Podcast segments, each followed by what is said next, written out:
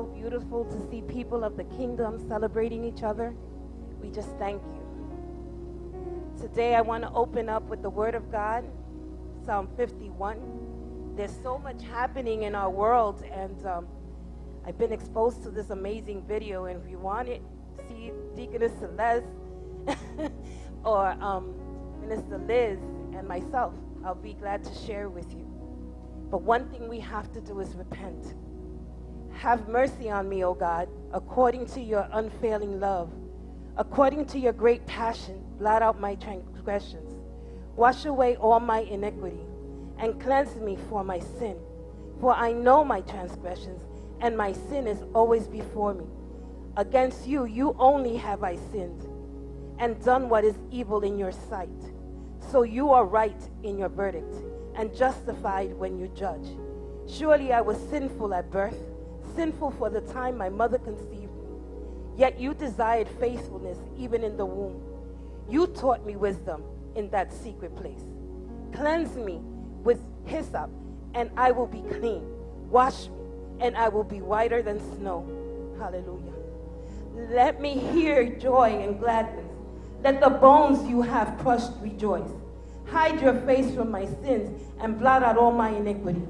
Create in me a pure heart of God a renewed, steadfast spirit within me. Do not cast me from your presence or take your Holy Spirit from me. Restore to me the joy of your salvation and grant me a willing spirit to sustain me. Then I will teach transgressors your ways so that sinners will turn back to you. Deliver me from the guilt of bloodshed.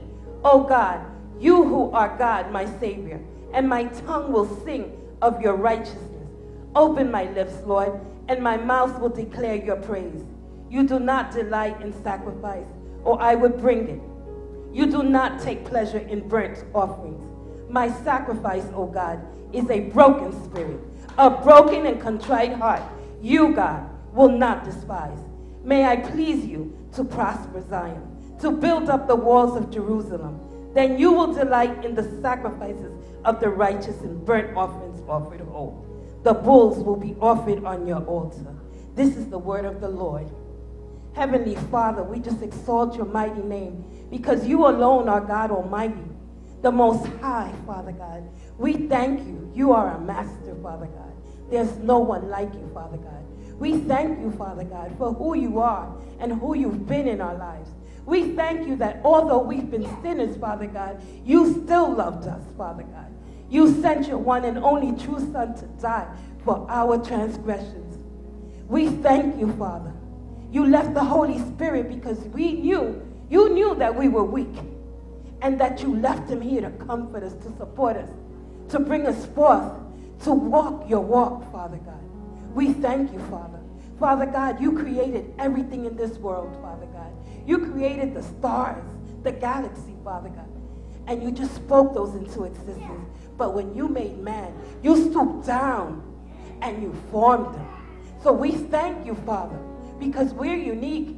We are your masterpieces, Father God. We thank you that you've dressed us up in faith, Father God, for the walk that we will be walking. We thank you for the plan and the purpose that you've bestowed in each and every one of us, Father God. We ask you for forgiveness once more. We repent of our sins, Father God. We repent of the thoughts that we've had where they're bitter, anger, Father God. Remove those weeds, Father God, and plant seeds of hope, peace, joy, kindness, Father God. We just ask you, Father, to continue to put people around us that will help us get through and walk closer to you, Father God. Help us, release us from the strongholds that separate us from you, Father God. May we bend down and just know that you are God and that if we look to you in any challenge, you are there before us. Yes, you press us like diamonds. You allow us to go through, but you show us who you are every step of the way, Father God. We just thank you. We glorify you, Father God. We exalt your mighty name. Forgive us, forgive us. Let us forgive our brothers and sisters, Father God. For we love you. Let us show love to each other, Father God. Hallelujah, hallelujah, hallelujah. Today we present the service to you, Father God. We present the master our, our, your word today, Father God. We present our Pastor Mingo, Father God, who loves your word. So we thank you, Father God, that you will dress him up in your spirit, Father God, and he will bring forth word, Father God. We also present those that are working today. We thank you for the worship team, Father God. We thank you for each and every one of them, that they will be working in one accord, united to bring your, to open the heavens, to bring your presence forth, Father God. We just thank you for each and every member of Calvary, Father God. In Jesus' mighty name I pray. Amen.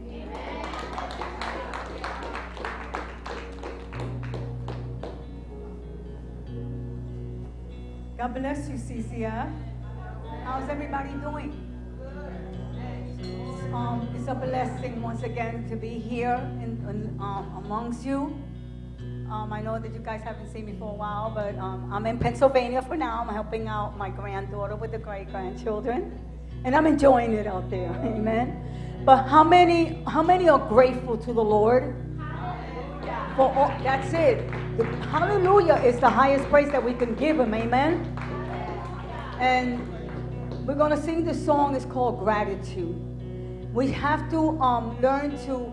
Um, acquire uh, uh, an attitude of gratitude unto the Lord. And yes, we are we are made of flesh and we fail sometimes, and we forget. But let us say to the Lord that um, we just lift up our hands before Him and just sing Hallelujah, Amen.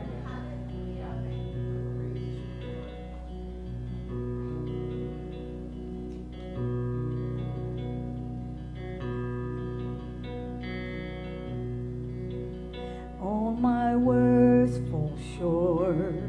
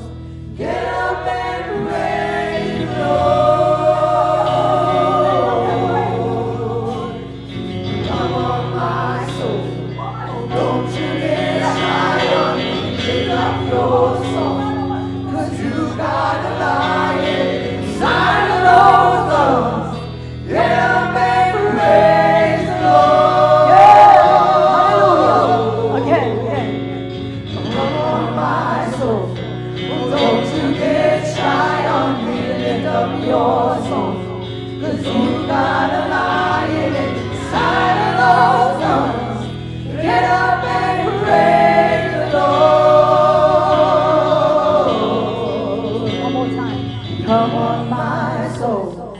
Don't you get shy on me, lift up your song. Cause you've got a lion inside of those lungs. Get up and praise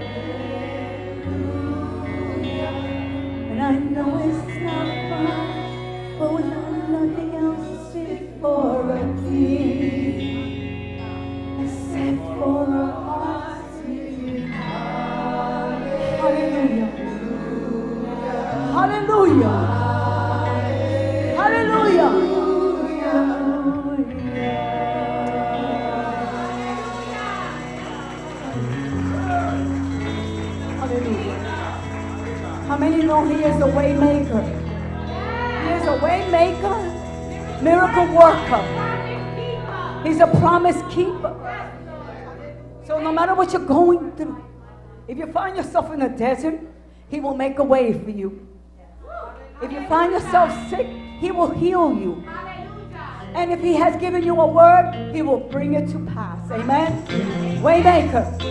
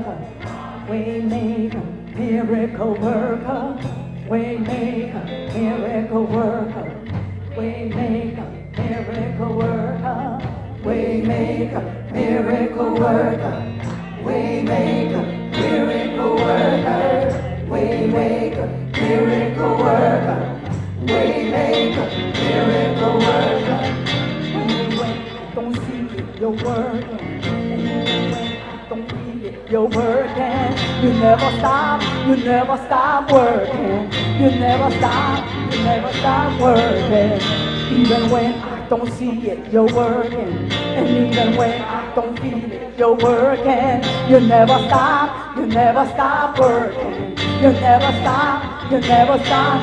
Even when, when I don't see it, you're working. And even when I don't feel it, you're working. You never stop, you never stop working. You never stop, you never stop working. Even when, even when I don't see it, you're working. Even when I don't feel it, you're working. You never stop, you never stop working. You never stop, working. Even when, even when I don't see it, you're working. And even when I don't feel it, you're working. You never stop, you never stop working.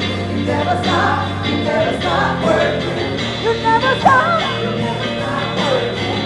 You never stop, you never stop working. You never stop, you never stop working. You never stop, you never stop working.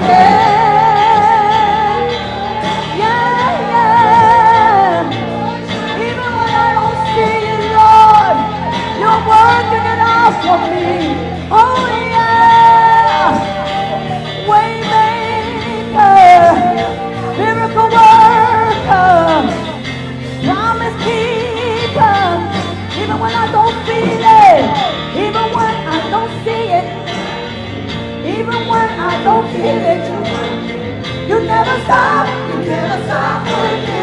You never stop, you never stop working. Even when, even when I don't see it, you're working. Hallelujah. Even when I don't feel it, you're working. You never stop, you never stop working. You never stop, you never stop working.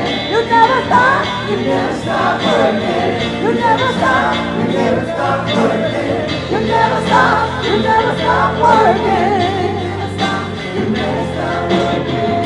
Waymaker, miracle worker, promise keeper, light in the darkness.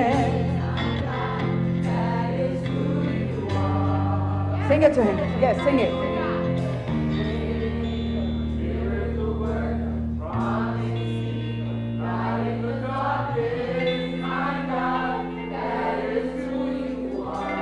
Sing, that is who you are.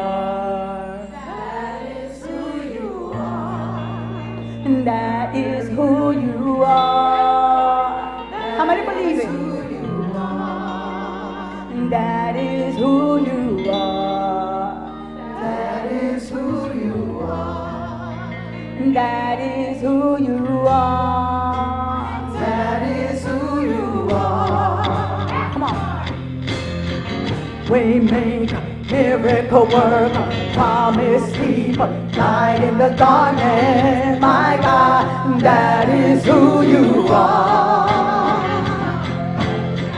Waymaker, miracle worker, promise keeper, light in the darkness, my God, that is who you are.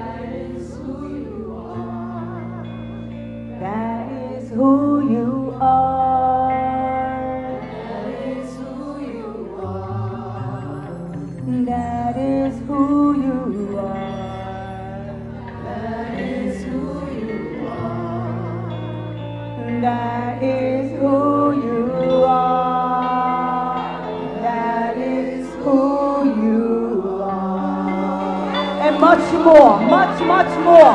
You are the great I am. You are the Alpha and the Omega. You are the beginning and the end. You are, hallelujah, the righteous judge, hallelujah. You are the Son of God, hallelujah. You are the Lamb, hallelujah, that, that was slain for the, for the sins of the world, amen. Hallelujah, hallelujah, hallelujah, hallelujah. You are provider, you are healer, hallelujah. You are restorer, hallelujah, hallelujah. Thank you, Jesus. Waymaker, miracle worker, and a promise keeper. Hallelujah. Praise the Lord. Hallelujah, hallelujah. Praise him, praise him. I don't know if you feel it. I don't know if you, if you hear it. I don't know if you feel it or hear it. I'm hearing and feeling a heart of gratitude. This song, I mean, we sang this first song and it really hit me because, you know, I asked myself, you know, I know I'm doing the, uh, the tithes and offerings, but, you know, sometimes when we do this, it becomes like a ritual. It becomes something like, oh, yeah, we got to do it and get it over with. It's not about that. You know, for those of you who don't know, I mean, my life is, is, is like a series of, you know, gratuitous events. You know, I thank God for um, my parents, for bringing me into this world. I thank God for um, they're, they're providing me. And I know they did this through you, Lord God. But I also, you know, thank you, Lord, for, um, you know, taking me and allowing me to do the most craziest things in my life, you know, to be one of the guardian angels, to go out there at 18 years old, you know, trying to uh, serve and protect, and yet, you know, I'm risking my life. And then he allowed me to go into the military for many years, you know, to serve my country and everything else like that. And then he makes a transition. He allows me to be um, an NYPD uh, police officer and as a detective for 28 years. And Father God, it, this is all because of you. I am so, so grateful, grateful that you allowed me to, to do this, Lord God.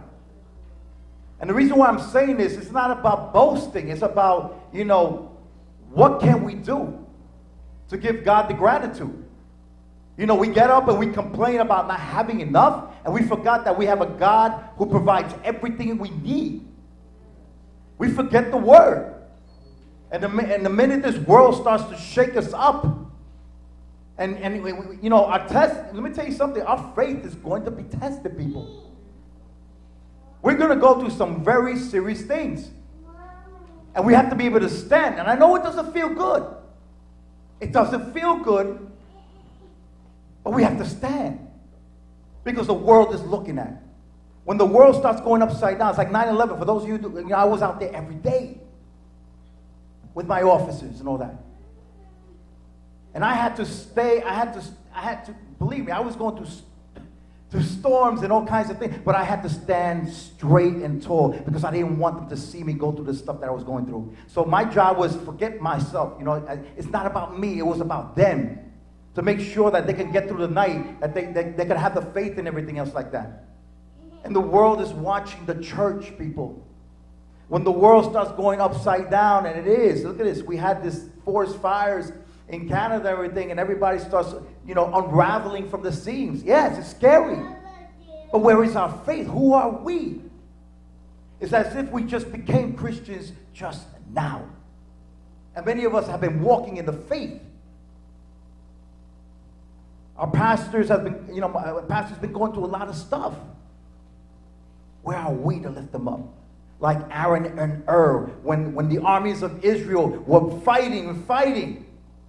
And then, and then Moses was getting weak because he was old. His arms started failing, and then all of a sudden his, his arms start failing, and start going down, and all of a sudden the army start losing. But then Aaron and Hur lifted his hands up, and they became victorious. They started fighting and fighting and fighting because the, the battle's been won. God is asking us to lift up our hands for the pastors before each and every one of us because there's strength in numbers. We know the word. The word says that, you know, one can put a, a thousand aside and then two can 10,000. Put the flight, yes. So, what's the purpose of our tithes and offerings? It's about obedience. It's about obedience. God is searching our hearts now. We need open heart surgery. Even myself, I'm talking about me.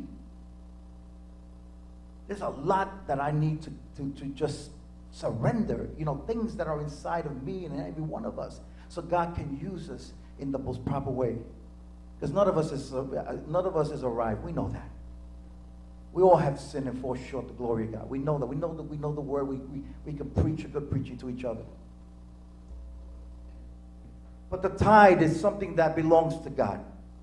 I understand we all go through financial stuff. I went, my wife and I, we went through a lot of financial roller coasters, up and down, almost losing the house, almost a lot of things going on. And we made good, good, you know, salaries. But where is our allegiance? Where is our obedience? That is what God is saying to search our hearts.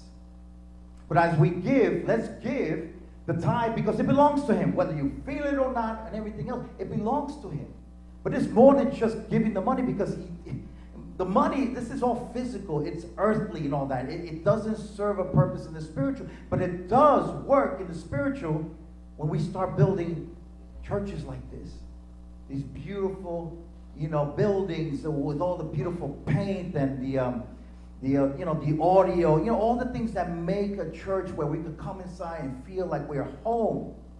But we all know that the building is not the church. We're the church. Wherever we go, we are the church. Because the kingdom of God is within you. The Holy Spirit is within you, aside you, and beside you, and, and surrounding you, and all that. So we carry, we, we are a powerful force, people. Amen. We are a powerful force. And the enemy wants to make sure that you don't get that revelation. And it's not the devil, believe me. I'm not afraid of, of a fallen angel because we are in reality above them. We are above them because we are the only ones that were created in the image and likeness of our God Father, not the angels. The angels, get this, people, the angels were not made in the image and likeness of God. That tells you how powerful you are. It tells you who you are, who we are. So as we lift up our tithes, I want you to lift up your tithes. If you have your tithes or your offering, because the offering comes from the heart. It comes from the heart. That's, that's something special between you and God. And we cannot give uh, grudgingly. We have to give, not compulsion, but with a heart of gratitude. Just like the song we get. You know, we can sing songs up there, but what does the song really mean? The words that we sing can never express how, how much we are so, so, my God, we can't outgive you. You own everything. You own everything. I thank you for the air that we breathe, that we can get up in the morning because there are people that are not getting up. There are people that are not getting up. And even if you're weak, but, but you got up, that means you still have the opportunity to make a difference in the lives of people out there. We are called to be world changers. We change the world. Jesus took 12 disciples, they were all a mess, and they were able to turn the world upside down. So as you lift your tithes and offerings, let's, I, I'm, I'm just going to pray. Heavenly Father, we bring you the, our tithes and offerings, for you have commanded us to bring the full tithe into your storehouse. We are blessed that your command is accompanied by a promise.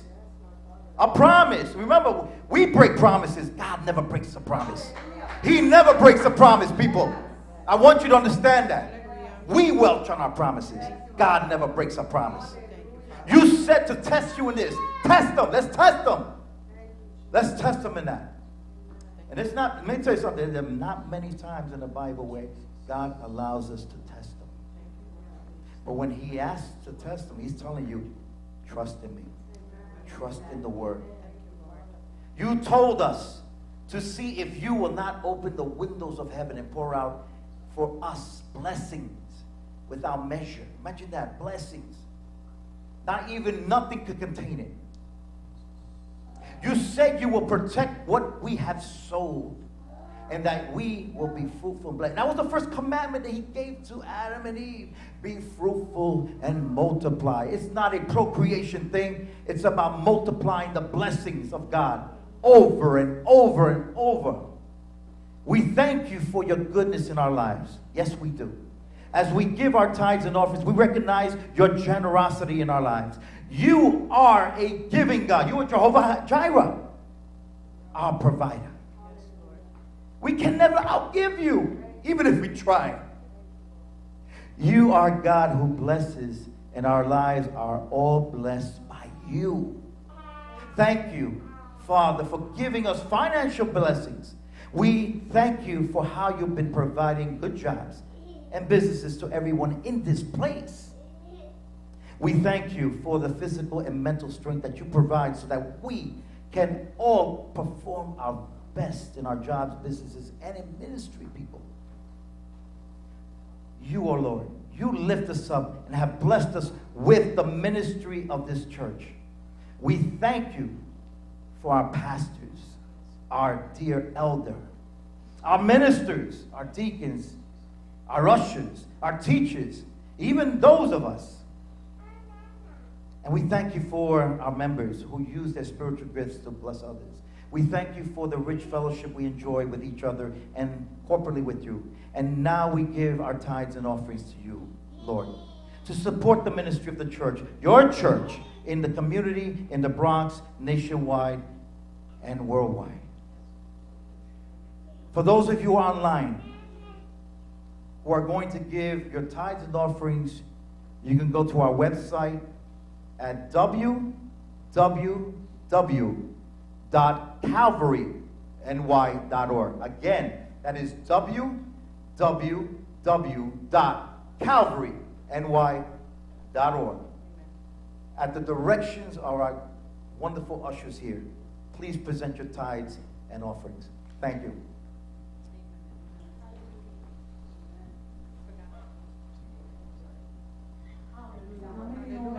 fighting for us. Amen.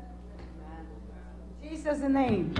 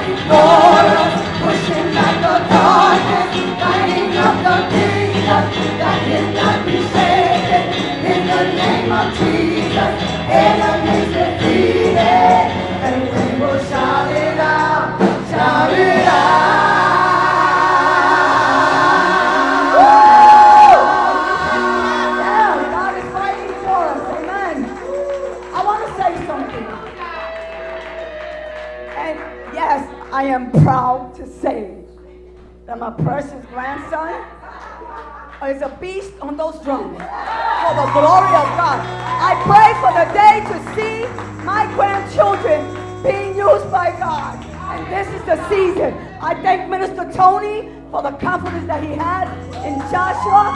This boy, and I'm not saying it with pride, but he has an ear for music.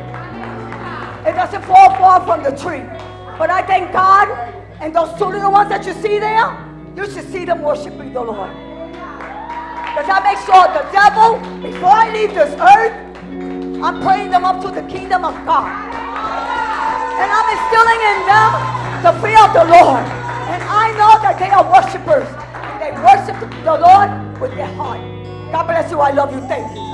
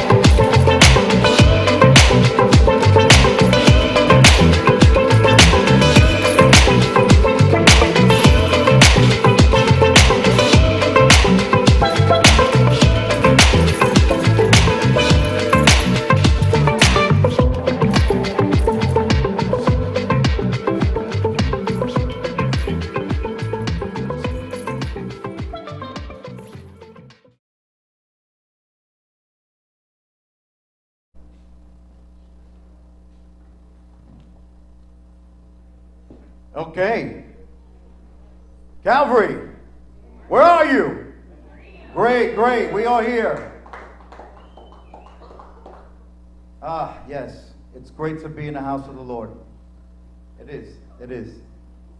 It is. I know sometimes we get comfortable. We want an online presentation and everything else. But we're here. Listen, this is, like I said, I'm nobody special. But if I can do it, you definitely can do it. That's it. So, guys, um, before we get on with this, I, I have an announcement. Um, men of the house, where are you? Ooh, oh, what is that? Come on. You gotta "Hurrah!" Come on, where's the hoorahs? Come on, we, we, where are we? That's right. If I can do it, come on. Comes from the, comes from the belly. Hurrah! Hurrah! That's it.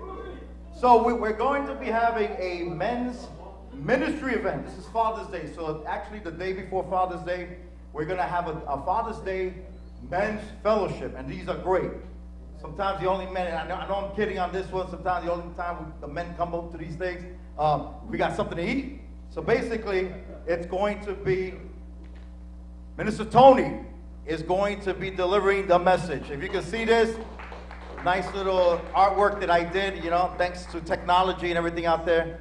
Uh, and I used to do this um, when I was in uh, college and all that. And so uh, it's uh, so basically it's uh, what are you doing here? So I want to encourage the men to come out. It's more than a um, you know a breakfast. We're gonna have a light breakfast served and a hot lunch, and that's great. We're gonna be both. We're gonna be feeding you uh, physically and both uh, spiritually. So it's Saturday, June seventeenth, 9:30 a.m. sharp. So if you have nothing else to do, I know that we all have a lot of things. I know when I was working, um, you know, you know, India and the police department, I, I couldn't come to church. I, you know, I was doing everything out there, and um, and even though I'm in retirement, um, I'm free. You know, I'm free. So um, I'm free. I'm free to do the, the work of the Lord and all that. So bring your sons. As you can see here, we have a lot of flyers out there. Take one, and even if you're coming, why don't you just take one? You know why? Because there are a lot of men out there.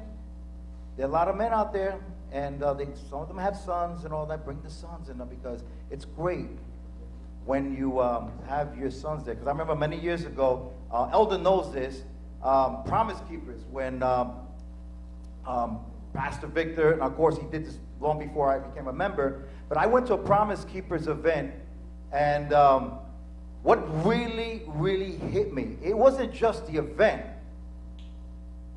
it was the fathers with their sons. And when we when every every male that was there, you know, every man, you know, was out there praising their hands. And you, you have to see these, these kids. The sons were praising. That is the future people. We have to pray for the children. You know that. So um, we have a testimony.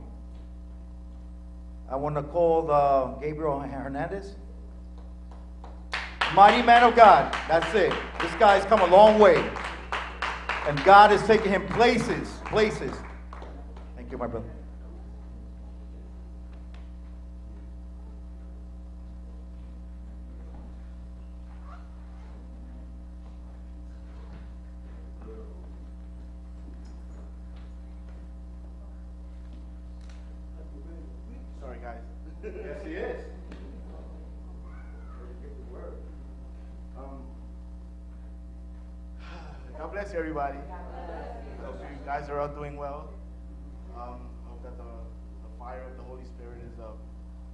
In your hearts, um, and that uh, your walk, as challenging as it is, um, remains and will remain rewarding at the end.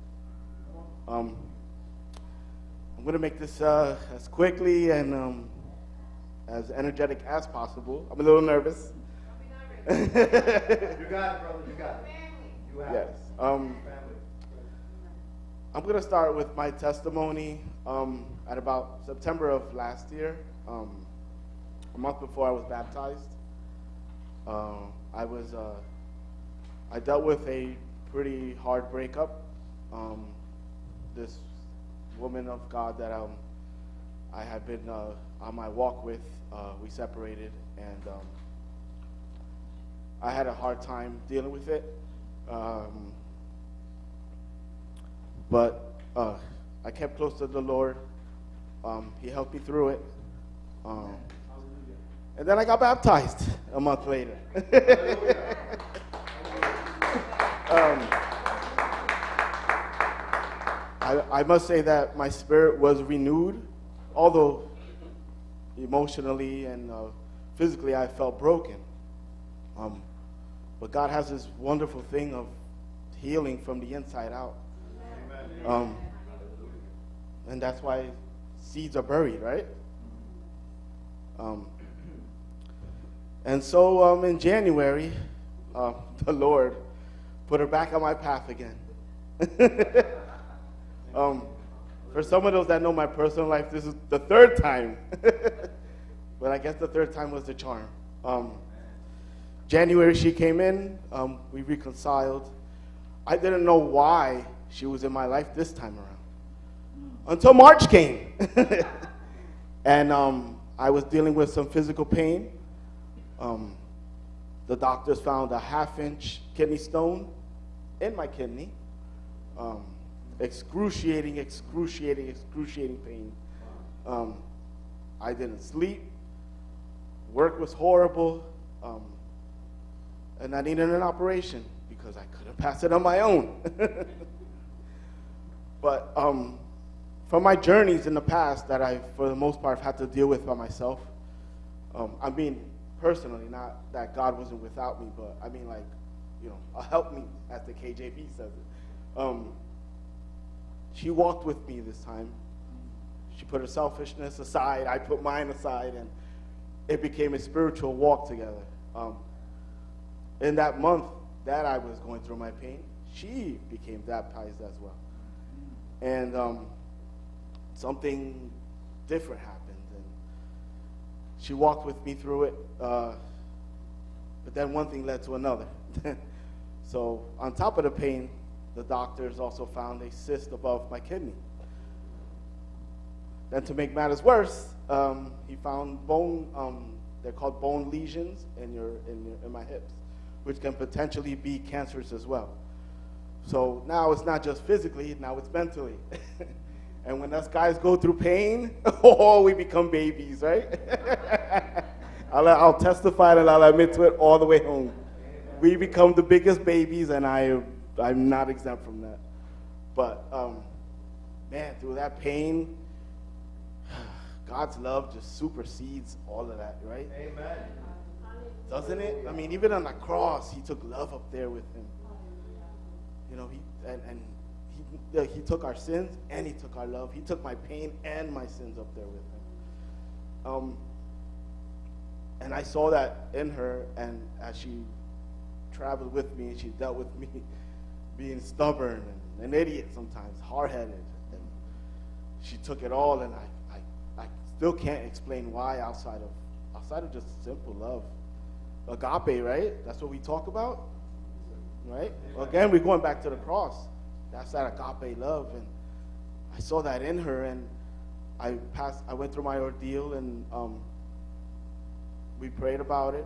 Uh, we drew closer together. It's funny how pain does that, right? Pain and poverty seems to bring people together, right? um, but man, oh man, um, and thanks to God, um, the stone was removed after a second time. because the first time, uh, the doctors attempted to remove it, um, but they couldn't because I uh, had a vomiting episode with the uh, anesthesia. So um, my pain was prolonged. I asked God why. I didn't get an answer, not in here, but I got it in here. Because this, this is where He speaks, anyways, right? Amen. Amen. So the Holy Spirit kept me, kept bringing me over and over and over again to second, um, to First Peter five ten, and I'm gonna read it because I read it a million of times. Um, and after you have suffered a little while, the God of all grace, who has called you to His eternal glory in Christ, will Himself restore, confirm, strengthen, Yes. and establish you. Yes. He's gonna make you more than whole. He's gonna make you like Himself. Amen. And I have to say that that's what he did to me. And through that pain and through that ache, the happiest news came out of it. I found myself engaged.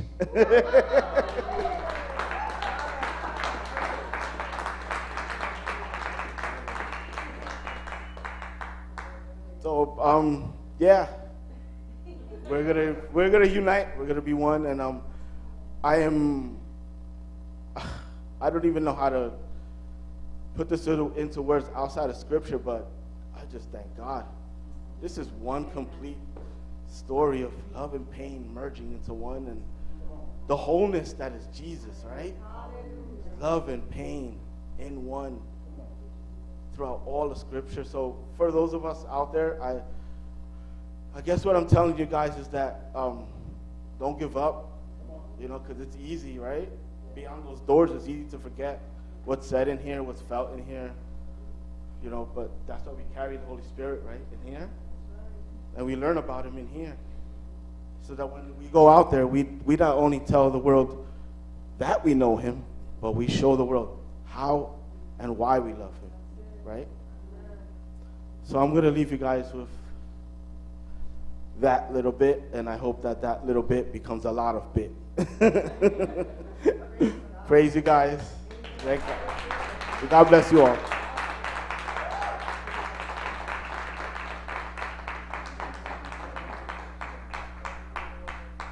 I don't know about you guys, but that, that could have been the word for the day, you know, when you think about it. But, you know, it's a little bit different. You know how you go to a restaurant, you know where you're going to go, it's the best restaurant. You have the hors d'oeuvres, the appetizer. So you got the appetizer, you got the hors d'oeuvres, right? We did it with the worship, we did it with his testimony. There is no testimony without the testing. So, are you guys ready for the main course? Because this man, this brother, this pastor doesn't deliver just uh, chopped meat.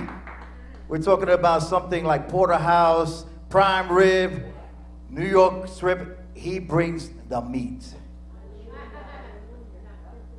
And when he brings the meat, be ready to chew on it, meditate it, digest it, internalize it. I have the honor, the great honor and privilege to present. I've known this man and his wife for about 20 years. And sometimes it takes a fire to bring people together. I want to present my brother, who was a minister here, who actually um, walked us, the Lugos and us, through um, become deacons. This man has an anointing. I thank God him because let me tell you something. The enemy is afraid of this man. Yeah, I'm telling you, he's afraid. This is a force to be reckoned. But of course, look at the force behind him. So I'm going to present Pastor Eugene Mingo, my brother.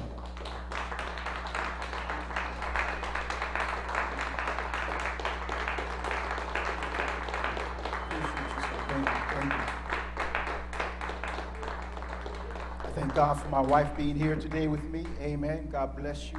Hallelujah. My wife, bone of my bone, flesh of my flesh. Amen. Hallelujah. Is this mine? Yes. Okay. Amen. Amen. Can you hear me okay? Okay. Hallelujah. Hallelujah. It's good to be in the house. Amen. Yes. Hallelujah. Hallelujah. I said it's good to be in the house of the Lord. Amen. Come on, somebody. The word declares, I was glad when they said unto me, Let us go into the house of the Lord. Yes. Hallelujah. Let me drop something in your spirit before we pray and we get started. God holds us accountable to the value He has created us to be. It doesn't matter the skin you're born in, the year, the time, or the season. It doesn't matter the family, the state, or the country, or the government you're born in. God's determination of who we are and how He sees us does not change. Amen. Amen. Amen. How God sees you doesn't change. You can change your hair, change your glasses, change your clothes, and at the end of the day, when you go in the mirror, you're like, How does this look? God says, I just see you. Come on, somebody. Hallelujah. Let's pray. Father, we praise you and thank you for the opportunity to open up your word, expound upon the mysteries of your truth, and make known what you would have us to receive from you today. Lord, we cannot do this without your Holy Spirit. So, Holy Spirit, we invite you in to this session, this time of communing together, communicating what thus say the Lord. Father, we thank you and praise you for it is in you that we live, we move, we have our being. Our very existence, it comes from you. You are the breath that we breathe, oh God. You are the lifter above our head. You are the keeper of our soul. You are our bright and morning star. You are El Elyon, the possessor of heaven and earth. You order our steps. Your word is a lamp unto our feet, a light unto our pathway. When we woke up this morning, Father, the alarm clock did not wake us up. A family member did not wake us up. When you allowed us to wake up, it is because you have purpose in mind for us today to do. So, Father, help us to partner with your plan. We need to hear from you, O God. We need to hear what thus saith the Lord. And so we come today, Father, to lift up your name. We hallowed your name. Thy kingdom come, thy will be done on earth as it is in heaven. Give us this day, O God, our daily bread. Forgive us our trespasses as we forgive those who trespass against us. Lead us not into temptation, O God, but deliver us from evil. For thine is the kingdom, the power, and the glory forever and ever. And if you agree with that, someone say amen. Amen. Amen. And just a, sub, a side note Satan, we take authority over this atmosphere right now. yes. You have no access point. We close every doorway, every portal, every breach, every order of God is being set in the house today. And we cancel your assignment. We cancel every snare. We cancel every tear that you. Yes. Even right now, we ask God to arise and scatter the enemy, Father. We call for a scattering anointing right now. Scatter your spirit. We cause it to scatter. And Lord, come and be magnified. Be thou glorified. Be thou exalted, O God. King of kings and Lord of lords, we praise your name. Hallelujah. Hallelujah. Hallelujah. In Jesus' name. Amen. In Jesus' name. In Jesus' name. Amen. Amen. Amen. Hallelujah. We thank God for you. You can take your seats. Amen. Hallelujah. I was not scheduled to speak today, but God had us on, had me on this schedule. And so through some events that took place this week, there was some shifting.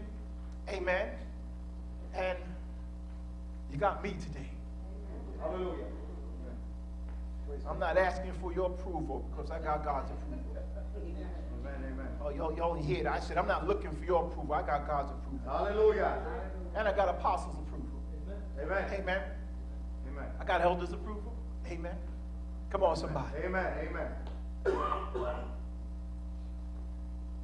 Apostle had written a message and, and he was planning on speaking today, but due to a situation, he was not available. Amen. But he's with us online. Amen. Hallelujah. Yes, yes. And so uh, the title of this message is Walking in His Authority. Yes. Hallelujah. It's a continuation of the series he started a couple of weeks back.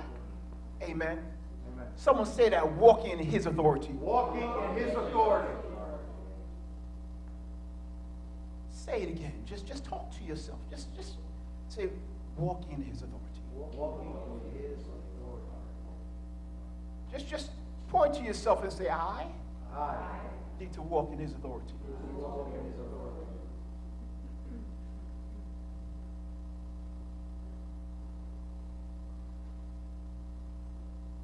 We are people of dominion.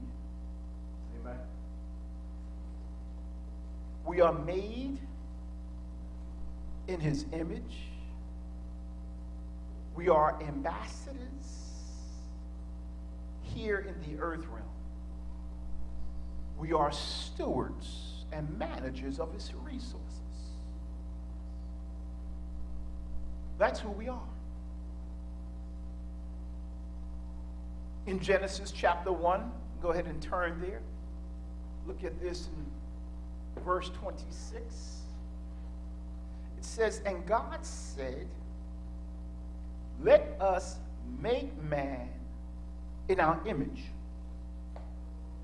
after our likeness, and let them have dominion over the fish of the sea, over the fowl of the air, and over the cattle, and over all the earth,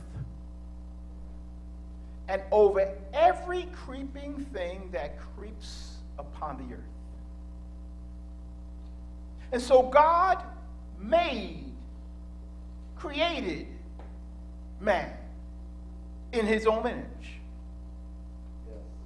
In the image of God,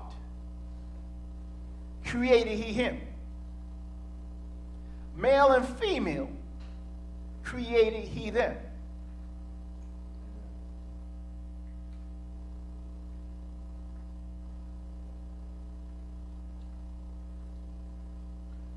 God created you in his image and after his likeness. Now we know a couple of things that took place after Genesis chapter 1.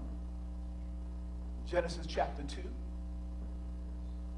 In Genesis chapter 3. Everything was good up to Genesis chapter 3, verse 1. then things started coming apart and coming undone. Amen. And the result of man falling into sin, we disconnected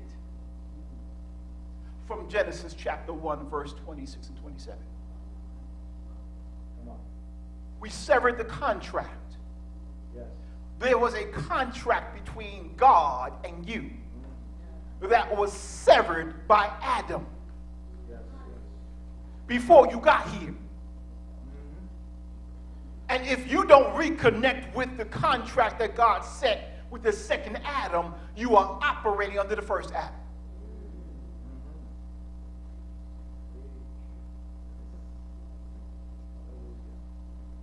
If you do not connect with the contract of the second Adam, you're operating under the first Adam. Come on. Come on. There is no way out. There's no other solution. There's no other contract. There's no man, woman, child. There's no job, no income, no salary, no class status, no government, no system in this world that can put you back into the position Amen. without the second Adam. His name is Jesus. Hallelujah. Hallelujah. Hallelujah.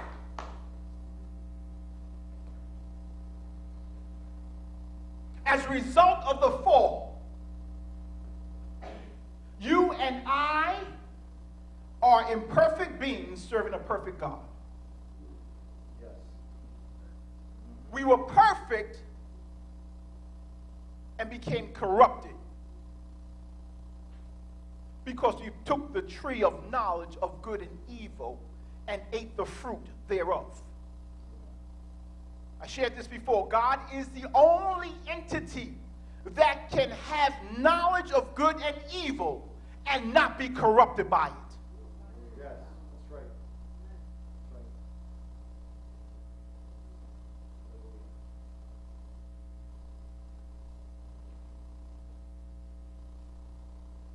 So you and I are imperfect by imperfect beings serving God, a perfect God. And as a result, there are times when you and I will miss the mark. Unless you stay totally connected with God and do His will. Amen. Now, your connection with God can only come by one way Jesus is the way, Jesus is the truth, and Jesus is the light. And no one comes to the Father except through Him. Amen. Anyone else who tries to get to the Father is a thief. Amen. So even if you are an unbeliever who has not come to Jesus to get to the Father, you can pray, My Father who art in heaven, and guess what? You're a thief.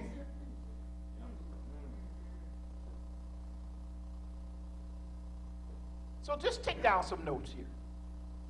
Are- You're baffled. I just said that. If you are not saved, and you say, Our Father, He's not your Father until you get with Jesus. You can't be a child of God apart from Jesus who gives you access to the Father Amen. because Jesus is the door. And if you don't go through the door, any other way to the Father is considered a thief. No one can come in your house through the window. You say, just come on in, have a seat. Someone visits your house, you open the door. When you go to your house, it's locked up, you come through the front door. But if you're going in your house and someone came in through the window, they may be inside the house, but that doesn't make them. Amen. Amen. So some people are coming to the Father without getting to the Son. And he's more than just a prophet. If you don't have the Son, you can't get this Father. Amen. And it don't matter what your opinion is. It don't matter how upset you are. It don't matter if you're going to jump up and have a, con- a contentious response to me, it don't matter because I'm not giving you my opinion. The Word of God says He's the door. Hallelujah. Hallelujah. Praise God. If you're taking notes, write this down. It is not enough to be fearless, you need to be faithful. I don't see you right. So take some notes down. A short pen's better than a long memory. I don't know why people come to church, but they're not ready to receive. Because my conversation with you about what God's saying is not enough if you don't take notes and capture it so you can take it home and then study it. I'm going somewhere with this today. I'm going somewhere. Oh, yeah, I want to repeat it, but I want you already. I want you already. Someone say, get ready, get ready, get ready. Get ready. Sorry, TD. Sorry. I- I'll leave it alone. Hallelujah.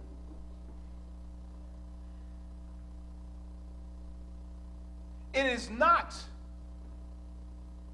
enough to be fearless.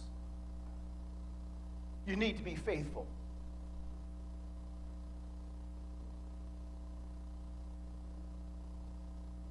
It is not enough to be fearless. You need to be faithful. There are unbelievers who are fearless but have no faith.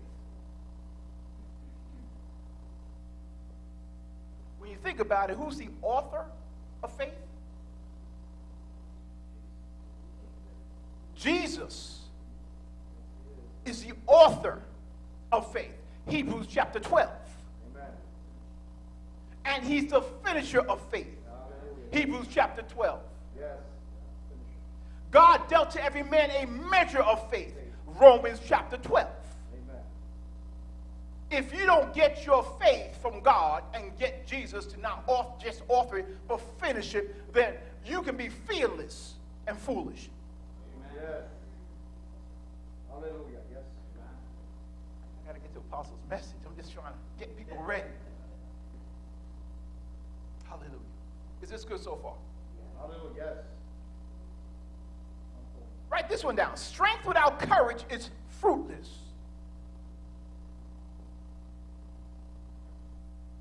Strength without courage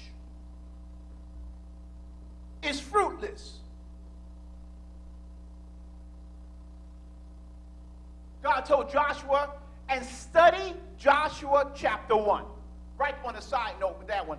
Study Joshua chapter 1. The book of Joshua chapter 1.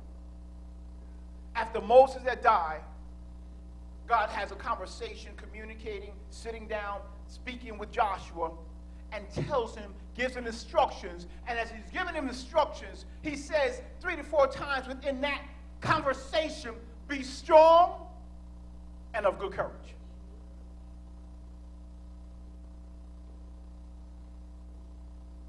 Joshua chapter 1, verse 6 says, Be strong and of good courage.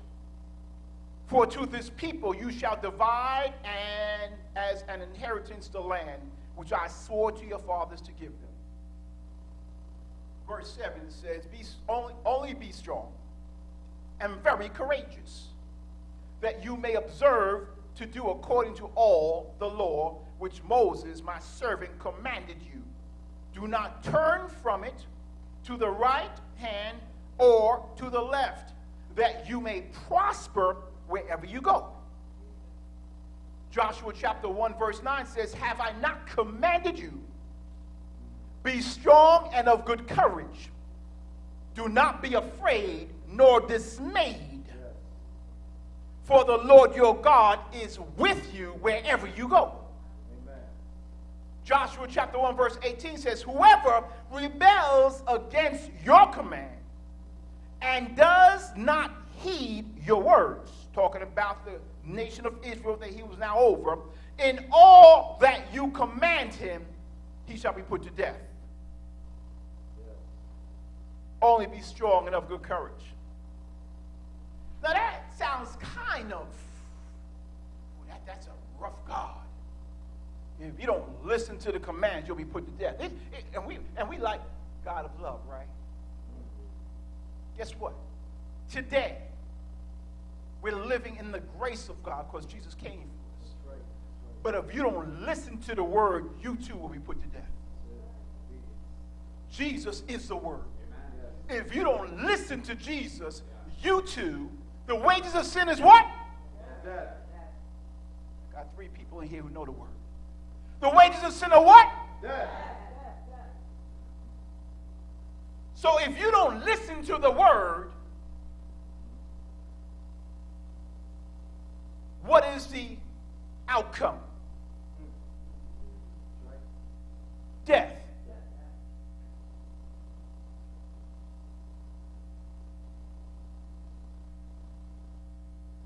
Hallelujah.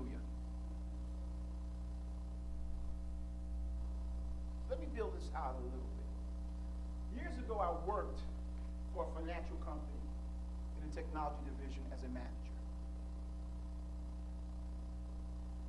And over the course of my tenure, the teams that I managed were very successful, and the projects we conducted and engineered offered high value solutions for our clients. Talking about me now. Following that success, I was made, I was asked by a managing director, approached and asked by a managing director of another organization within the company to transfer to his division. The reason he wanted me to transfer was that there was a team of people that was flailing and failing in their respective positions. They had three different managers over them over the course of, I don't know, about four or five years. And every manager that went in there to try to get them to perform was not successful. The team was flailing, and as a result, they were failing. And so he asked me to take over the team with the responsibility to turn the team around. Otherwise, the plan for the team, unbeknownst to them, was that he would fire the entire team of 15 people. He was ready to shut down the entire team. That's when I worked for corporate America. Today I'm an entrepreneur.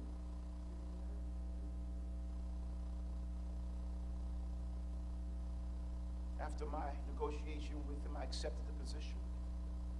And over the course of the next two years, not only did the entire team begin to turn around, they became peak performers in their respective positions within the company. And as a result, began receiving accolades and awards from the company for their success.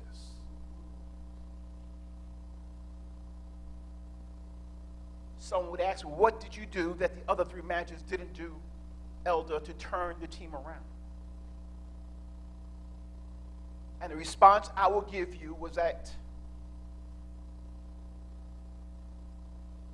I applied kingdom principles without saying God. In other words, I was not just a hearer of the word. I took the word that I heard and I applied it in my respective responsibility to allow God to shine through me without saying God. Amen. And as a result, Brother Tito, the entire team flourished. One of the principles I gave them was very simple because they were afraid of being creative. They, they, they couldn't understand why they couldn't be creative. And, and, and I shared with them, the first thing I shared with them, Brother Jimmy, was this. I said, listen, I know that you've had managers in the past, but one thing I will tell you is today, it's different. Today, I want you to think and be creative. And so here's what I want you to understand. If we have a problem, I want you to make me aware of the problem. Come to my office, but if you don't consider a solution before getting to my office, you failed. It may not be the solution we choose, but consider the possibility. Because every problem is an opportunity for promotion. Amen. Hallelujah. You need to write that down, sister. Every problem is an opportunity for promotion. listen, we're, we're talking about walking His Word. I'm trying to get to where Apostle wants me to get. But I'm trying to lay some foundation because if you don't have foundation, you don't know who's standing before you. If you don't know my tenure, if you don't know my conversation with God, if you don't know how I've navigated my life over my past 50 plus years, going into 60 years, if you don't realize that who I am is not who I am by myself, but God with me is formidable against the enemy, then you might miss it.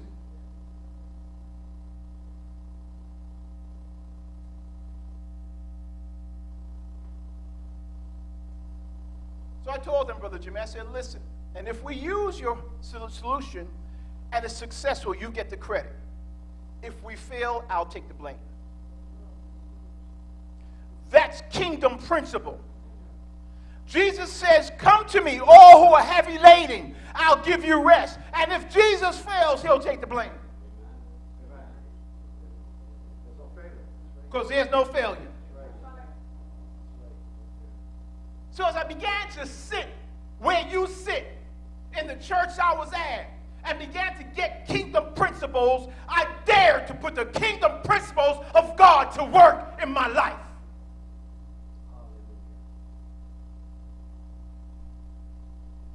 How many are putting God's work, word to work in their life? Let me see your hands. How many are really, no, no, don't give, give me your hand. Let me see your hands. Are you putting God's word to work in your life?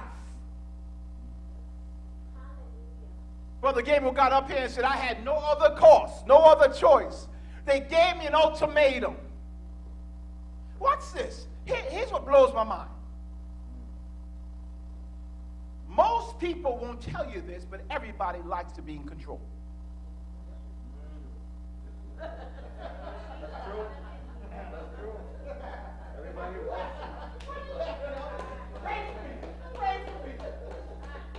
Amen my wife gave me in church today.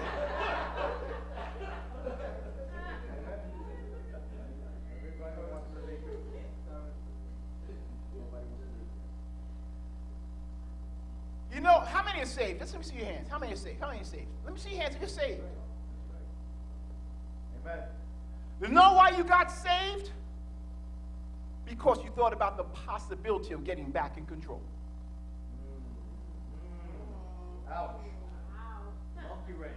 Go ahead and tell me it's all about love. Go ahead. Tell, oh, I, I just love Jesus. No, your stuff was a wreck and you needed some order. That's the weakest clap for the most truth you've heard today.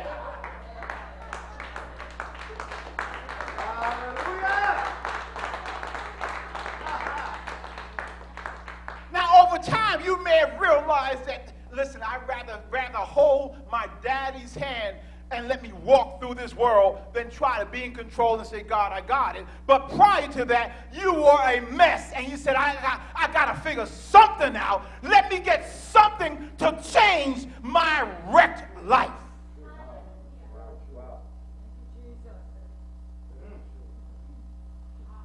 You got here because you wanted to walk in authority.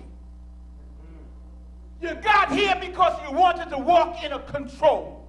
You got here because you needed to have some resemblance of some type of way where you can step outside your house and just feel like, ooh, I got it going on. Ooh, this is good now. Uh, My marriage is right. My job is right. My car is right. My home is right. You did all that so that you can boast, but there is no boasting in God.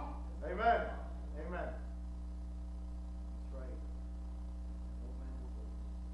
Now, what's interesting to me is that you get medicinal antidotes in church to apply to your problem of pain and illness in your life, and you don't listen to the doctor.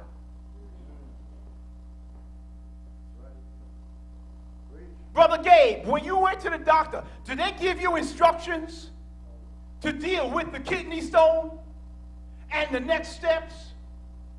Did you go out there and say, I'm just going to go ahead and do it my own way because I, I know better than they know? How many been to the doctor? How many take medication? How many listen to the instructions of the medication? Oh, Let- what- you, you, you, watch this. You Watch, this. watch this. Watch this. Watch this. Watch this. Watch this. Watch this. Stand up for a second, Elder Ross. So, so, so, so now watch this. If I said, okay, Elder Ross, uh, drop your pants, you're like, huh? But if he's at the doctor That's right. and something's going on, he says, lower your pants. What you going to do?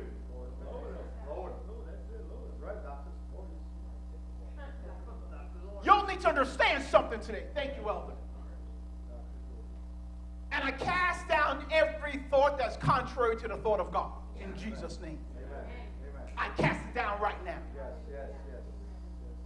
The reality of it is, is that when you're trying to get right, you receive instruction. But sometimes we come to church for an activity instead, rather than instruction.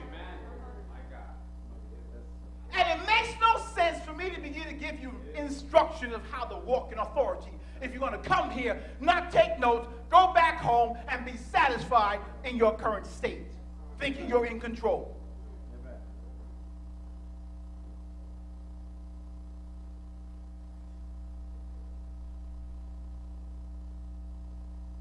In Genesis chapter 1, verse 26 and 27, it says, And God said, Let us make man in our image. I know we read this, but put it back up there, please, for me, uh, Brother Julio. And after our likeness. Just want to see verse 26. And let them have dominion over the fish. Amen. Genesis chapter 1, verse 26. Yes. You see that? Let them have dominion over what? Over everything. Over the fish of the sea, right? Now turn over to Luke chapter 5. Turn over to Luke chapter 5. I want you to see something. Luke chapter 5, beginning at verse 1. And I'll read down to verse 11. Luke chapter 5, beginning at verse 1. Let me start, reading. So it was, as the multitude pressed about him to hear the word of God, that he stood by the lake of Gennesaret and saw two boats standing by the lake. But the fishermen had gone from them and were washing their nets. Then he got into the boat, one of the boats, which was Simon's, and asked him to put out a little, pull out, put out a little from the land. And he sat down and taught the multitudes from the boat. Who's this teaching? When he stopped speaking, he said to Simon, Launch out into the deep and let your nets down for a catch. But Simon answered and said to him, Master, we have toiled all night and caught nothing.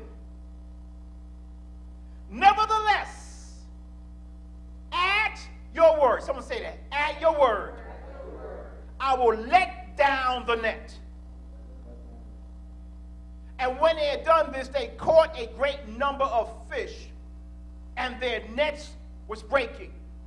So they signaled to their partners in the other boat to come and help them. And they came and filled both the boats so that they began to sink. When Simon Peter saw this, he fell down at Jesus' knees, saying, Depart from me, for I am a sinful man, O Lord.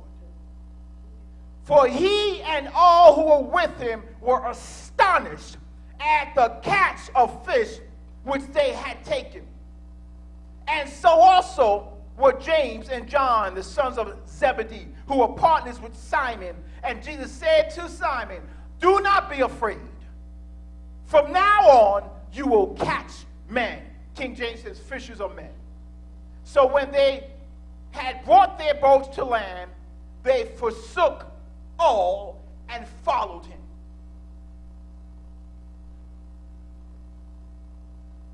Picture this for a moment. Many Many of you think that Peter was a fisherman, and that is a misunderstanding. Peter, James, and John owned a fishing company. Though he was an uneducated man, he was still an entrepreneur and a businessman.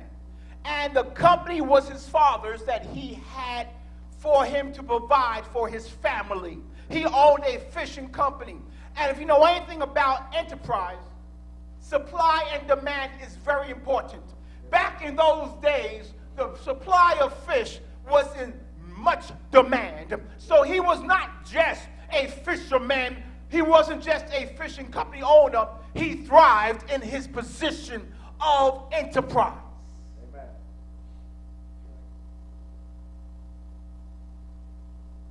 Yet that particular night, they worked all night and could not find not one fish.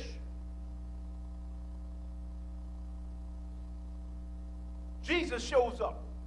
This is after he's driven into the wilderness, led into the wilderness by the Spirit of God, and comes out in the power of God, preaches in the temple that the Spirit of the Lord is upon me because he has anointed me to do what? Preach the gospel. He walked in that authority, shows up the next day, standing there in the seashore, and the first disciples he calls are the same disciples that are having problems commanding fish. Talking about, Pastor? Genesis chapter 1, verse 26 says, I will give you dominion over the fish of the sea. And here they are operating, trying to have control over fish. Jesus shows up, the second Adam, and says, I control the fish. Get in the net. Amen. When Jesus shows up, fish get in order. Whoa, come on, somebody.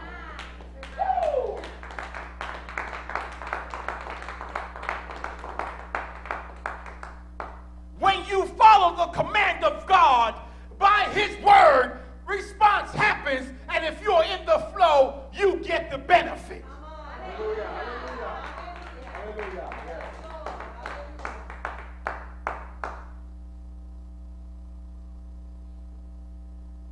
Why is this important, saints of God? Because all of us are trying to operate like we in control, but we're not listening. It is not enough to just be a hearer of the word. You must be a doer. I was the only black man presented as a directorship in that position to govern other people while other people that were not looking like me were thriving. I was thriving above them. Because I operated with kingdom principles in a corporate setting. And I didn't have to wear a t shirt say God just walk out on the inside. Hallelujah. Amen. Hallelujah.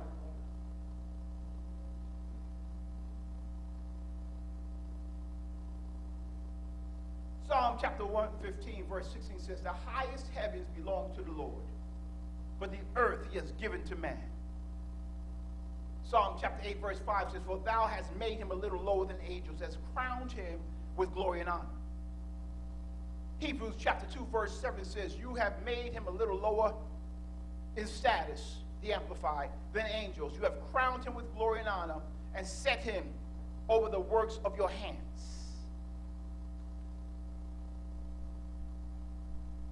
The Phillips version of Hebrews chapter 2, verse 7 says, But someone has said, What is man that you are mindful of him, and the Son of Man that you take care of him? You made him a little lower than the angels. You crowned him with glory and honor and set him over the works of your hands. You have put all things in subjection under his feet.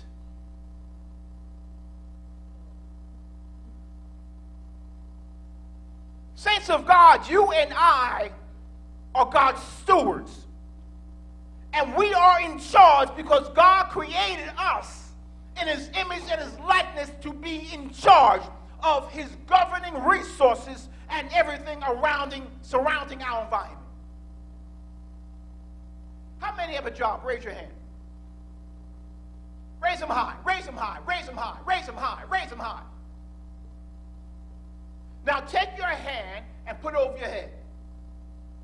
Lay hands on yourself. Father, in Jesus' name, let them begin to see their job no longer as employment, but an assignment from God to yield the promise, the plan, the purpose, the will of God in that establishment, in that organization. Let them be the salt, let them be the light, let them be the doer and not just a hearer of your word. Let their light shine in the darkest of darkness. Let it shine the brightest. Let them be that child of the Most High, El Elyon God, who is the possessor of heaven and earth. In Jesus' name, amen. Amen. Stop telling your girlfriend about your coworker that's acting up. And tell God to help your coworker who's acting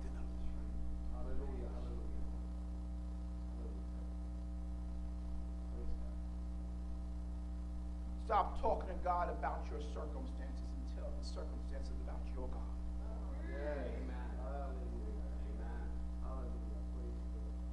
Ezekiel chapter 22, verse 30 says, So I sought for a man among them who would make a wall and stand in the gap before me on behalf of the land, that I should not destroy it, but I found not one.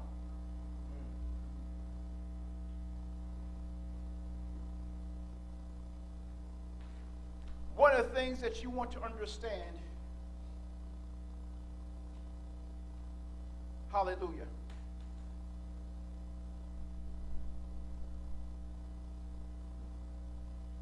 is that God created the entity called the church. Quiz you later, better pay attention. Pop quiz, what I just said. God created an entity called the church. Someone say the church. In Matthew chapter 16, it says this. He says to Peter and the disciples, says, Upon this rock I will build my church. and the gates of Hell. will not prevail against it. Did you know that? That scripture? And write it down. Matthew chapter 16. Come on, write it down. Write it down. Look at me. Look at me, little one. This is important because the enemy's not playing with you. He comes to steal, kill, and destroy. So after he kills you, he's still destroying. Think about that.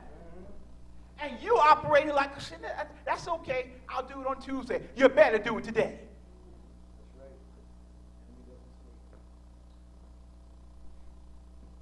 He said, Upon this rock, Matthew chapter 16, I will build my church, and the gates of hell will not prevail against it.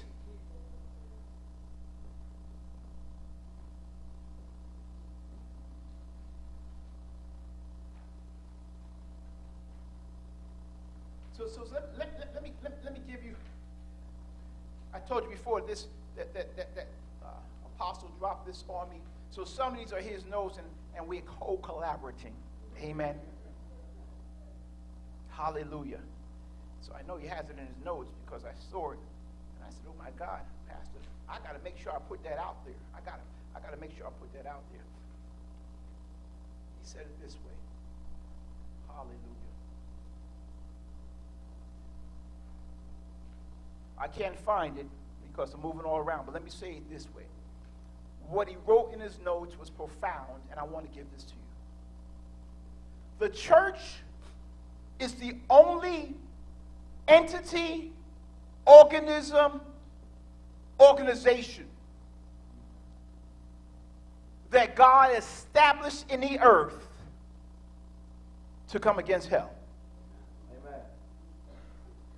No government, no company, no product, no nation, no armed forces, no system that man devises, chooses to devise, tries to devise can impact hell, God created the solution. It's the church. Now watch this, watch this, watch this. Talk- Someone say walking, walking in his authority. We're talking about walking in the authority of God. Hallelujah. In order to walk into his authority, we have to be able to partner with God. Be a co laborer. You're his hands, his feet. How'd you get to your seat when you got here? Your feet did the walking. Unless you decide to come in and walk on your hands to come to your seat. So your feet operated in concert with your mind, which is in your head, the brain that says, Get me to my seat. And the feet said, Okay. Jesus is the head of the church. We are his hands, his feet. We are members one of another, lively stones, fitly joined together to govern ourselves once we get the instruction of God and operate in that discipline in the earth realm. The only reason you're here is to bring God forward.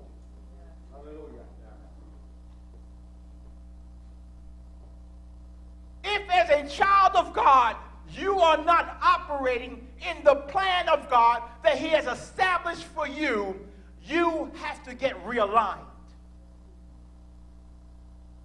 Because there will be a reckoning where you will have to give an account. Think about the fact you have to give an account of every idle word you've spoken. That includes tweets, text messages, Instagram posts, Facebook replies. Y'all better slow down on that social media stuff if you know what I know. The Bible says, don't get entangled in the cares of this world. Rather than going on Facebook, get your face in the book. Find out what God's saying. Amen. Hallelujah.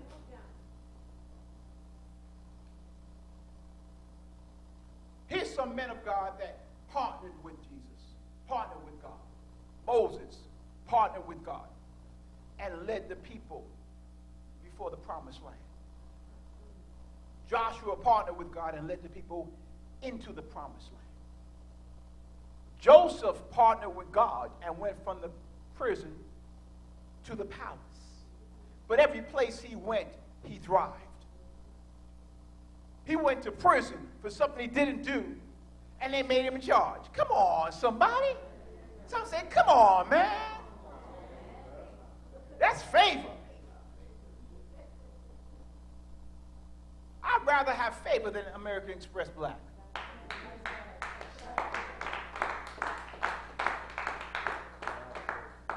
Some say, yeah, but, but with American Express Black, I can put down. I can buy me a um, Aston Martin. You gotta pay it. What? No one told me that. I thought it was just a car. No.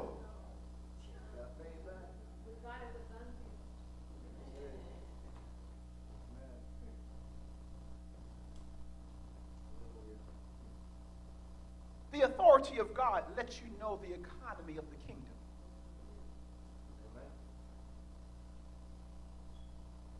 Do you know what God uses for transactions in the kingdom? Do you? What does God use? If currency to earth is money, gold, and silver, and when we get up into heaven, God's going to walk on gold and it's clear. What does God use for currency in your current situation? What you say? That was a question mark. I heard it. There's a question mark at the end of that. There's a question mark. You didn't know, did you? You felt like it was faith? Okay, okay. Guess what? That faith God gave you when you showed up here. He dealt to every man, woman, and child the measure of faith. What's your name? Caitlin? Say, let's see, let's make Caitlin. Okay, let's put this measure of faith in Caitlin. So all the while your mom looking at your hand, oh, you got little toes, you got a little, yeah, yeah, and then look at the hair, look at that, oh, little baby, pinch the cheeks. But all the while, God's like, yeah, but look at the faith. I poured some faith in her. Wait till, wait till you begin to see that grow. How much I can't see? Mustard seed. What? That small? Said I didn't want to overpower, overpower the earth with Caitlin when she get that mustard seed planted in the ground of her heart, where that ground is fertile ground and begins to produce what God called for it to produce. Amen. Amen. And then every now and then, when you sit down, you have a conversation with Jesus, a private conversation. Mama ain't in the room. You're talking to Jesus. Jesus, what's going on? And he, hey, I, I can see you there. You're like sitting there like this, and you swing your leg talking to Jesus like this. you know? And Jesus like, listen, I authored your faith. What? You did? Yeah, I wrote it, girl. I wrote it. No, you didn't. Yes, I did. I wrote your faith. Not only that, but I published it. Oh, come on, somebody.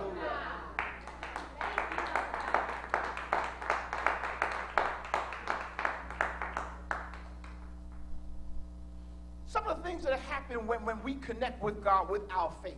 One of the things that happened was, was, was, was that Elijah prayed and it stopped raining. How many felt an apocalyptic atmosphere on Wednesday? How many went outside and said, Girl, I'm going anywhere. I'm going shopping. How many went shopping into the mall on Wednesday? No one? What happened? What happened?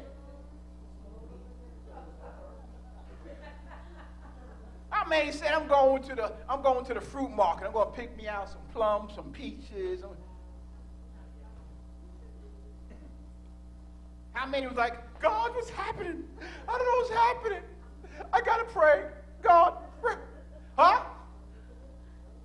You better. You better. You better. You better. I bet you had access to all of the equipment in the gym, Brother Larry.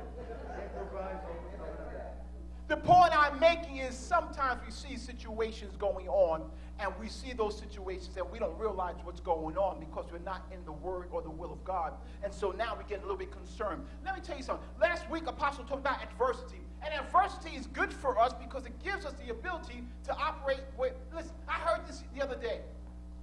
He says, the, the, the preacher said, we got hills and we got valleys. Yeah. I thought this was good, so I want to share it. Bishop Dale Bronner. He said, We got hills and we got valleys in our life. That's what he said, Bishop Dale Bronner. Hallelujah. Powerful man of God. He said, We got hills and we got valleys. We got hills and we got valleys. And he said, Most of y'all don't like the hills and the valleys. Y'all just want things to go this way. And he said, But you have to understand the hills and the valleys is like a, a sine wave to your heart. And most people want a flat line. Ooh.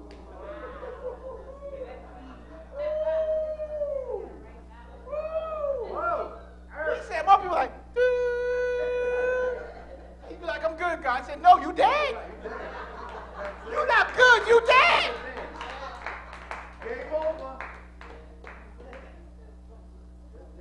I thought about that because last week apostles was preaching on adversity, and I was like, you know, because adversity has a purpose. That's right. It's designed to reveal the side of God you have yet to experience. Yes.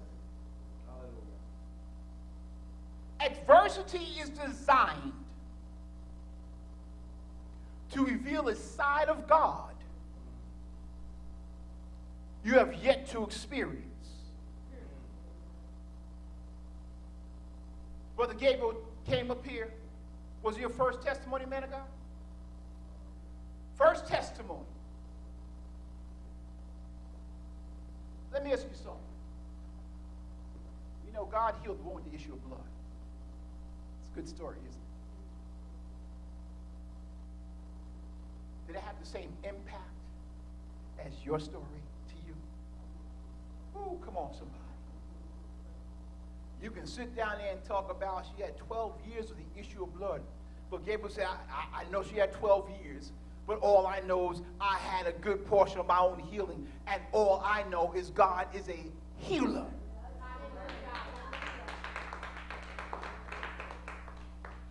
He said, if I'm correct, if I'm hearing you, in your adversity, you got engaged. Woo. I told you a problem is designed to put you in position, bring promotion. Stop complaining about the problem and say, God, okay, what you want me to figure out this time? Hallelujah. That's right. Hallelujah. I get paid to solve problems. I'm an entrepreneur, and my job is to go in your home and solve the problem. Amen. I love your problems. My wife loves it more. Because she said, How many problems you solve? Because I'm going shopping. Ouch. Hallelujah. But that's what I do. Seriously. When I worked in IT, I was a problem solver. That's right. That's what I do. I coined my own. I'm not a troublemaker, I'm a troublebreaker. When I show up trouble, like, oh man, not him again. We in trouble. How about trouble say they in trouble when they show up, when you show up? You want trouble? Hey, here, well, listen, trouble should be like, here come trouble. That's right. Just like fear is afraid of you when you know who God is. Hallelujah.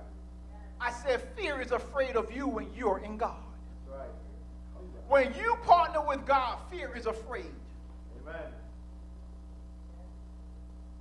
When they partnered with God, they marched around the walls of Jericho. And the people high up were like, look at these people. They're walking around. First day you walk around, you go back. Okay, that was strange. Leave it alone.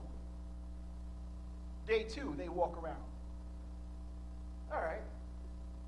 Something's going on. Nothing happened. Day three, four, five. Day six. I honestly believe, Deacon James, that, that the people in Jericho pretty much got so comfortable because nothing happened every day they walked around. But there was a prostitute in the land called Rahab. And when the 12 spies went into the land of Jericho, she had a wherewithal to know who they were. They said, Listen, everybody in Jericho knows who you are because God, your God of Israel, has been doing such great exploits that they, they listen, we're concerned. And all I'm saying is that if you show up, just take me with you. Hallelujah. Let me ask you something. We're going to go to Halls. If all of the city is in disarray, but God shows up at your house, will you be sustained while the city crumbles? Oh, come on, somebody. Amen. Amen. The walls of Jericho fell down and Rahab went up. Oh, come on, somebody. Hallelujah. Her and her household was saved while the destroyed city was destroyed. In the seventh day, God gave instruction. And he said, walk around it seven times and then shout. Yes. And the walls came down.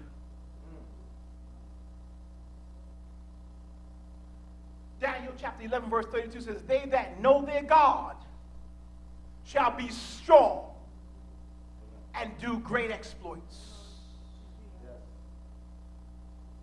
Do you know your God? Are you strong? What exploits did you do this week? Woo! No, don't answer. Just, just, no, just take inventory. Come on. Take inventory. Take inventory. Come on, somebody. Someone say, We're walking in his authority.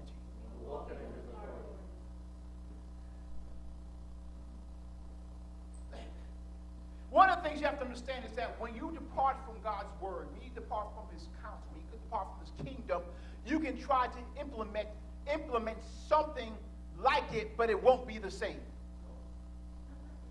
Someone say, prove it. Communism is a governmental practice designed to instruct a governmental program in the nation. The definition of communism, a political theory derived from Karl Marx, advocating class war and leading to a society in which all property is publicly owned and each person works and is paid according to their abilities and needs. Essentially, we as a people won't own anything, but we share our property in a communal type setting. That's pure sense, right? Loosely. That sounds demonic, doesn't it? How many people would sign up for that? Oh, no hands. In Acts chapter 4, verses 32 to 35, go ahead and put that up, please. Now, the multitude of those who believed were on, of one heart and one soul. Neither did anyone say that any of these things he possessed was his own. But they had all things in common. Someone say, wow. And with great power, the apostles gave witness to the resurrection of the Lord. And Jesus, and great grace was upon them all. Nor was there anyone among them lacked. For all who were possessors of lands and houses sold them and brought the proceeds of the things that were sold and laid them at the apostles' feet, and they distributed them to each as any had need.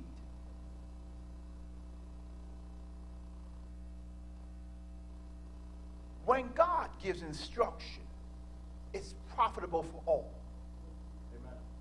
When God operates with his kingdom mandate, his instruction, when you walk in God's authority, it may not make sense, but the end thereof is going to be better.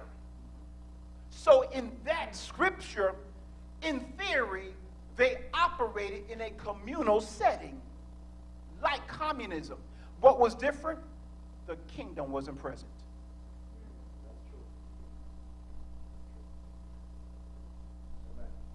Could I give you another? Talking about walking in authority. We already said that, that, that the only entity that comes against hell and succeeds is the church. The church is an entity of the kingdom. So if you don't understand kingdom, you may not be functioning properly as the church. And you certainly can't operate in your authority when God has released to you power.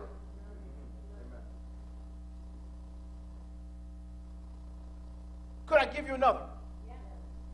Democracy, democracy, democracy.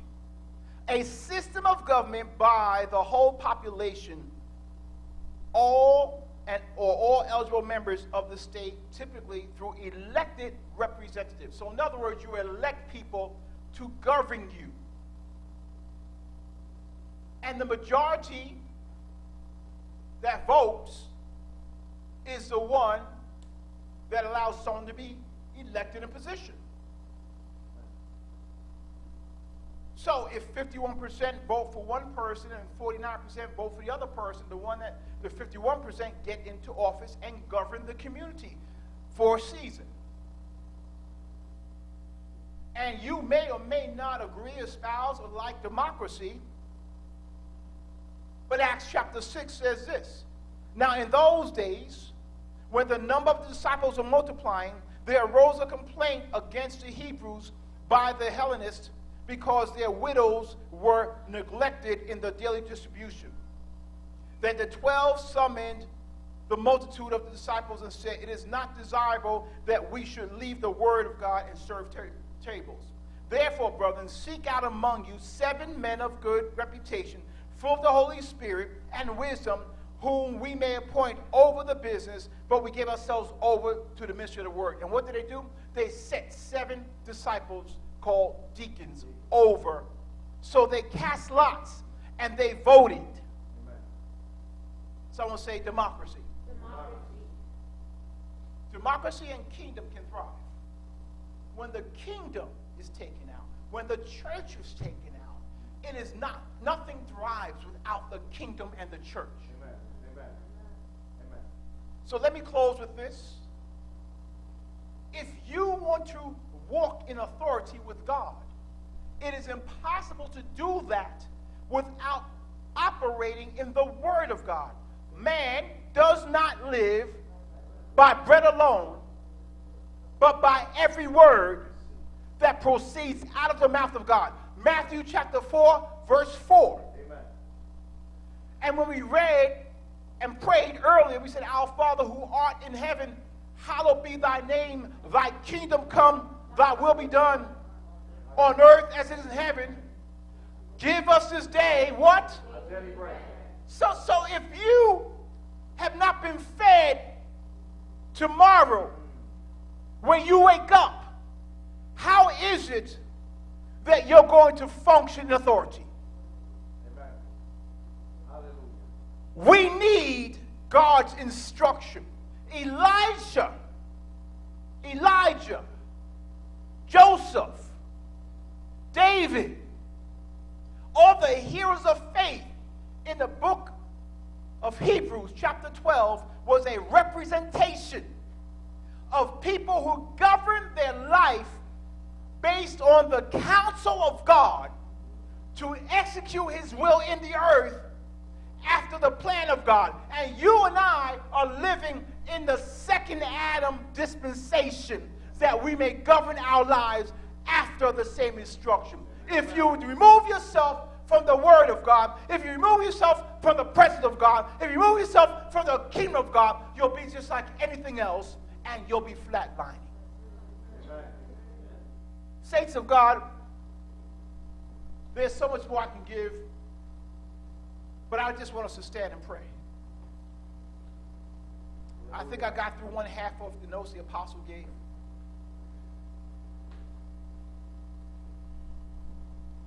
It's very simple, very profound, unfortunately. It is impossible to please God without faith. Prayer is an act of faith. Reading God's word is an act of faith. Governing yourself based on God's word is an act of faith. Everything is connected to your faith. God watches, God sees, He understands your situations, He understands your individual plights, He understands your characteristics. God has already created a high value on who you are before anyone said anything contrary.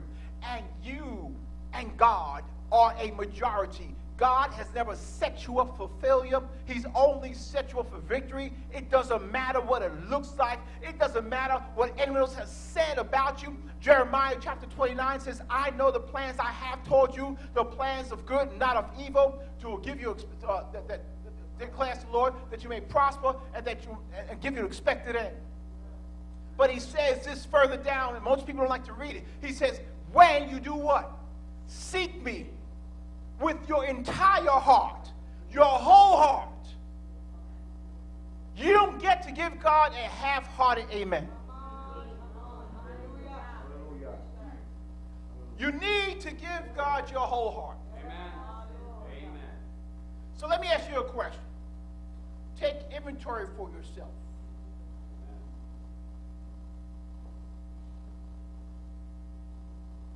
Don't ask yourself. Ask God. Because your yes may be his no. And your no may be his yes. So just ask this question. Say, God, Show me my heart. Please. And show me if I've given you half my heart or my whole heart. Even right now, Father, as your people are standing right now in the sanctuary, I pray that they are even asking these questions online. God, show me my heart. If I have given myself a portion or my whole heart. And even right now, Father, I ask that you forgive us collectively and individually in our individual areas where we still try to hold control over something because we are concerned that without our control we'll miss it, Father. Even right now, Father. Begin to speak to us individually and corporately and cause us to see ourselves as you see us. Father, I've laid this word at the feet of your people. It is their individual assignment to take it, study it, and begin to reconcile themselves with it. And Father, I ask that you would do so, Father, concerning your people right now, under the sound of my voice. Whatever place is crooked, Father, I ask that you make it straight. Whatever place is high, Father, I ask that you make it low. Whatever places where we have actually operate outside your will. Whatever words we've spoken that have been idle words, Father, we renounce every idle word, Father, every dead deed, Father, every dead act, Father, everything that is contrary to your will, everything that's contrary to your purpose, everything that's contrary to your call, everything that's contrary to your plan, everything that's contrary to what you have set for us to do. Father, we desire to walk into your purpose, your plan, your will, and your authority, oh God. But we cannot do that without first communing with you. And so, Father, forgive us for coming to you, Father, with a desire and open hands, Father. Lord, we come to you right now with an open heart, oh God. We seek your face, oh God, and not your hand, Father. We ask that you will begin to make, make yourself known to us in a new and a revelatory way, Father. Whatever you have to do in our lives, begin to shake it up that we will be able to be right before you, oh God. Lord, speak to us that we may be the salt, that we may be the light, that we may be a children of the Most High God. God, forgive us for every transgression, every sin, every area where we've missed it, God, and let your call be sanctified in our lives, Father, that we may be, Father, your children of the Most High. Bless us indeed, Father, on this call, in this uh, line, Father, YouTube, and even in this sanctuary, Father. Bless your people right now, Father. In Jesus' name we pray. Amen. Amen. Now, one final word. If you don't know the Lord Jesus Christ as your personal Savior, everything I said to you probably doesn't make a complete sense to you because you've been trying to remain control, in control. But to be in control, something that's very phenomenal about God, you must surrender. The only one that I can control, I've learned this, Brother Jim being married 33 years to my lovely wife. The only one I can't control, she let me know, is me. Go figure. I've been trying. Elder Ross, I go to prayer. I seek God. And every time I start talking about my wife, guess what? God shows me me. But here's thing I found out, Sister Jeanette. I'm going to give this my brother Jim. When my wife started acting up, I say, that's not my wife now. That's your daughter. Take care of her. Get your daughter, God, so I can have my wife back. Saints of God, if you don't know God, you're already flatlining. Father, right now, Lord, I ask that there be a resuscitation, a revival, Father, a quickening in them, Father. They'll be translated from the kingdom of darkness into your kingdom, your dear Son. If you don't know God, repeat these words after me. Say, Father, I'm in need of a Savior. I need to be saved. I make you Lord of my life, Lord Jesus, knowing this truth that you died for my sin that I'm mourning and you rose that I may be justified before the Father.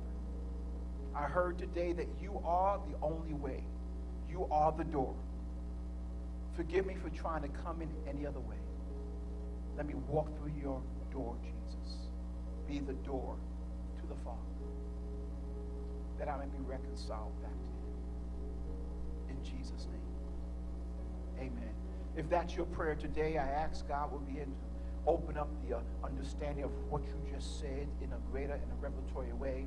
And if that's, hallelujah, your prayer for the first time, reach out to us by sending an email to info at calvaryny.org. That's info at calvaryny.org. The team will be in contact with you. Apostle Victor will be in contact with you. And certainly, uh, we're open on during the week to make a phone call. Hallelujah to the church. The number is 8, 718 853